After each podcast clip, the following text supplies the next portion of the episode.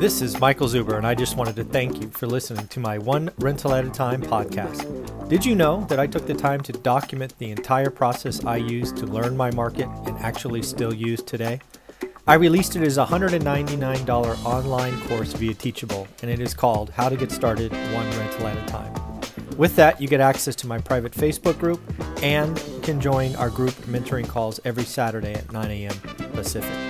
You can find it on my website at onerentalatatime.com. Now on with the show.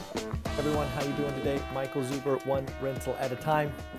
Couple quick reminders. First and foremost, we will not not be doing a live Q&A today at 8 a.m. I think this is the first Saturday I have missed in a long time.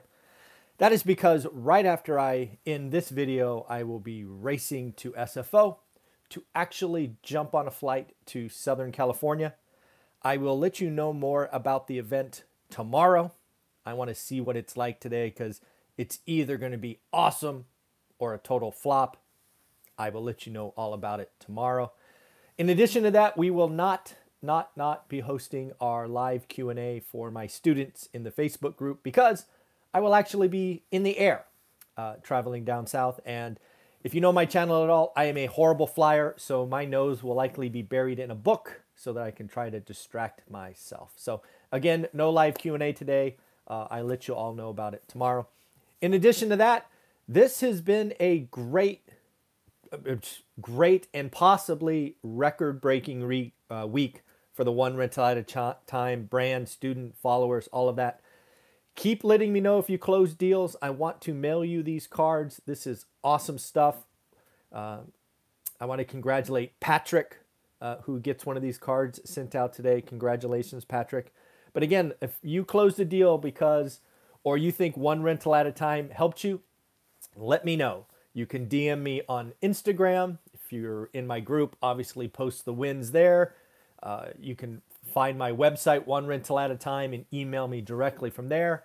But again, one rental at a time is clearly helping folks, and we are going to have a record week. I think. I think it's going to be really close, but uh, I have a good feeling, and hopefully, we hear more about wins today. That would be awesome. Don't worry, even though I won't be creating any more original content today, my creators and experts with me have been uh, busy making sure that you have Saturday content. Uh, we have a video coming out later today from a student who actually shares his experience investing and buying in the downtrend, right? Buying before and then the whole crash. That is a great story that goes out this morning. Pay attention to that. And also ask yourself are we seeing any similarities this time to last time? Is a great discussion. He actually does it from a Home Depot parking lot. That's the kind of rock stars we have in this group. Second, Stephen Dow uh, was gracious enough to give us another video and talk about how to get the best rates from a non QM lender credit score, down payment, points, all of that. That video will come out. And then the most important, we can't forget the lumberjack. The lumberjack landlord and I did three videos yesterday. They are all coming out today. Uh, keep keep the positive vibes going for the lumberjack and his family. I love the fact that near over 200 of you, almost 300 of you, were wishing he and his family well. That is awesome. So as we get on to the news, I expect, as I've been telling you for the last 30 days, the debt ceiling, um, raising the debt ceiling to become kind of, um, if you will, top of fold, to use an old uh, newspaper theme, right? For the last month or so, it's kind of been in, you know, the second or third tier. It is going to be top of fold. It is right around the corner. Um, there is talk that uh, by the end of September, the Fed will be out of moves and we could we could de- default on some payments. Uh, this threat has been there seemingly every year uh, that I've been around, but uh, it's worth it's it is certainly worth thinking about. What would happen if the debt ceiling is not raised? Uh, well, the uh, treasurer, I'm sorry, the Fed will have to prioritize payments. Some people will get paid, some won't. Uh, likely, you would see you would see a move in interest rates up and I suspect you would see Wall Street throw a fit. I would I would suspect the stock market doesn't like that. So I don't know. Again, I don't see it happening, but um, it's it's it is when did when did politics become so just there's like there's like there's always been two parties, but there's there's always been some kind of bridge where you know you kind of meet in the middle and you work it out.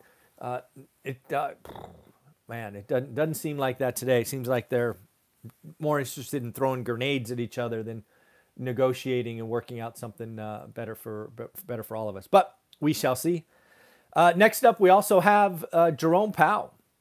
I assumed it was a lock for Jerome Powell to get the nomination going forward.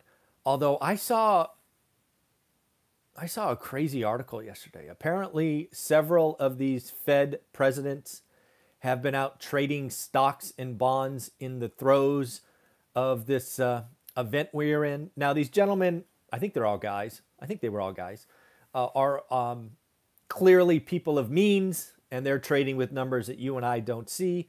But uh, I remember the time when the Fed had a squeaky clean reputation, kind of like the Supreme Court, almost untouchable.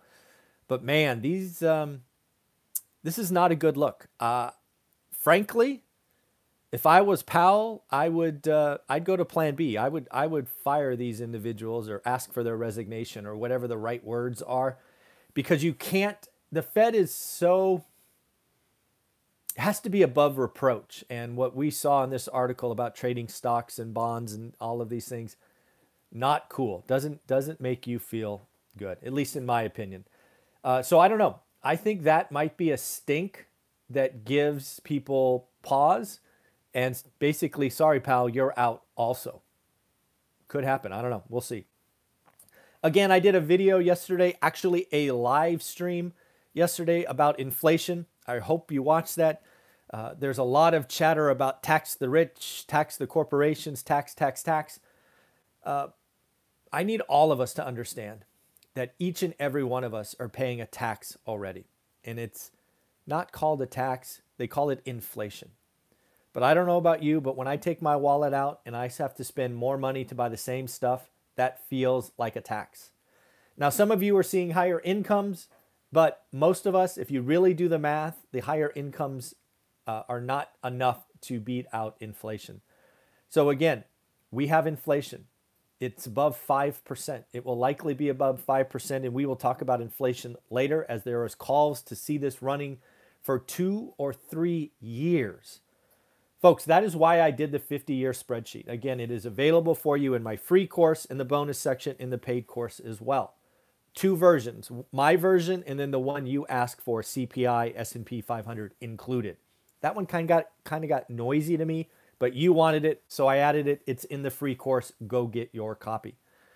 But here's the deal when inflation grabs hold and it's done it twice in the us the 40s and the 70s it's not a one-hit wonder i think powell in his transitory comments is kind of like Yes, it's transitory. It's transitory. Don't look at me.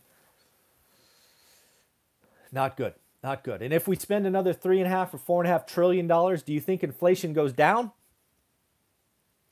We're operating in an environment where supply is the issue, not demand. We don't need more demand. So it is going to be interesting. A very interesting thing came out yesterday in the uh, consumer sentiment uh, kind of got a chance to read more of it, right? The headline number came out, and then you get to read the details later in the day. Looks like the uh, the Americans, right? This is definitely a U.S. report, but probably probably pretty similar to the rest of the world. Only 29% of uh, Americans think it is a good time to buy a home. That means 71% think it is a terrible time to buy a home. From where I sit as an investor, I am licking my chops. Inventory is going up. The housing slowdown is real. We are no longer paying premium prices for junk. Average Americans think it is a horrible time to buy. This is the lowest number since 1982. And if you want to know why 1982 was horrible, go look at my 50 year chart. Interest rates were 16.8%. Just nutty.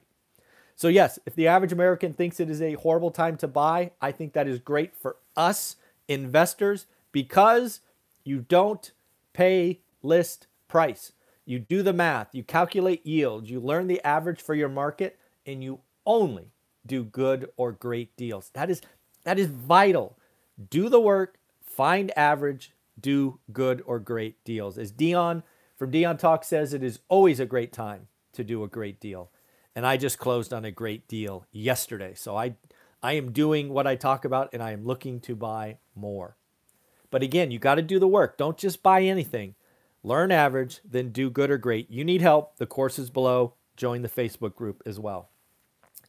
Looks like China property market is starting to ripple through, right? We talked we talked about China property market potentially being a black swan 4 months ago. Kind of reared its ugly head in the last 72 hours with Evergrande, perhaps more, probably 4 days. Now it looks like there's been a run on commodity selling to raise cash like US dollars. Uh, you know, you can never really tell for sure, but that is what I'm reading from commodity brokers. Uh, an article about it seems to be a, a, lot of selling to, to get go get dollars. So looks like China government is trying to step in and do some dollar management because they they definitely need some dollars. What else do I got? Oh, the other thing to realize is when you look at economy the largest China, which is the number two in the world, you have to realize when they catch a cold or get the flu, it is going to impact other countries. For example, it is without question that Australia and their commodity rich country was shipping lots of stuff to China. Um, actually, just got a question here. You know what, Chester? Uh, I haven't done this in a while. If you're watching this channel and you're thinking about get the course, I will give you a discount code right now right now, if you're going to buy my course today, you can use June 50. June 50. It's it's June 50. You'll get 50 bucks off. Anybody who buys today, that discount code will work. Uh, it'll be 249 bucks instead of 300. So again, June 50 Chester. Anybody that gets it today, you get to thank Chester for sending that little thought bubble or comment or whatever came up. So enjoy. Uh, I'll add you to the Facebook group tomorrow because, again, I'll be jumping on a plane here in a little bit. Uh, but yeah, if you want a discount, buy today, enjoy. Uh, but back to the story of China and hurting other economies. There are economies that have been shipping stuff to China, uh, iron and iron ore and cement and all of that. Uh, June 50 with an E, J U N E 50, Janet. June 50. Uh, again, the discount will only work today, so enjoy.